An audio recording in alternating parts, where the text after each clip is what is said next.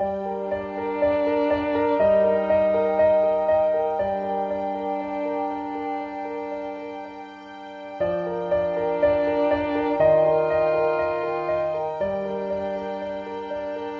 默默无闻到上亿人观看的翻唱女王文慧茹。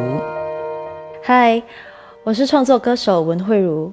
从默默无闻的驻唱歌手到最后的签约发片创作歌手，我花了三年的时间。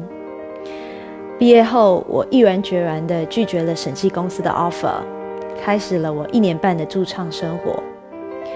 可是到驻唱的后期，我真的觉得我只是餐厅的背景音乐。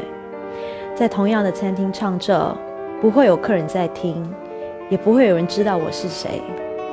然后有一次，我在餐厅碰到了大学时期的朋友们，我看到他们慢慢的升圈，说着我已经听不懂的会计圈冷笑话时，我不敢大声说出自己的梦想，心想我是不是应该放弃音乐，又或者选择音乐这条路本来就是一个错误。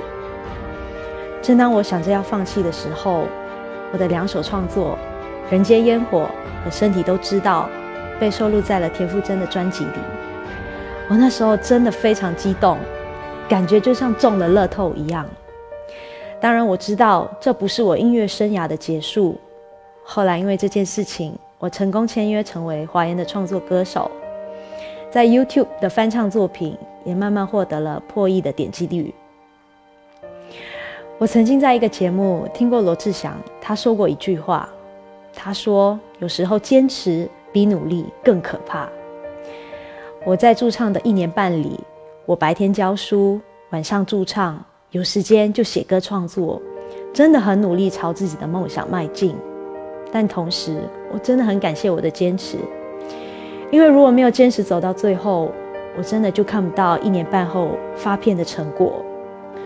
所以我觉得，无论从事什么行业，在追求梦想的时候，努力和坚持这两点缺一不可。希望我能够把我的心得分享给大家。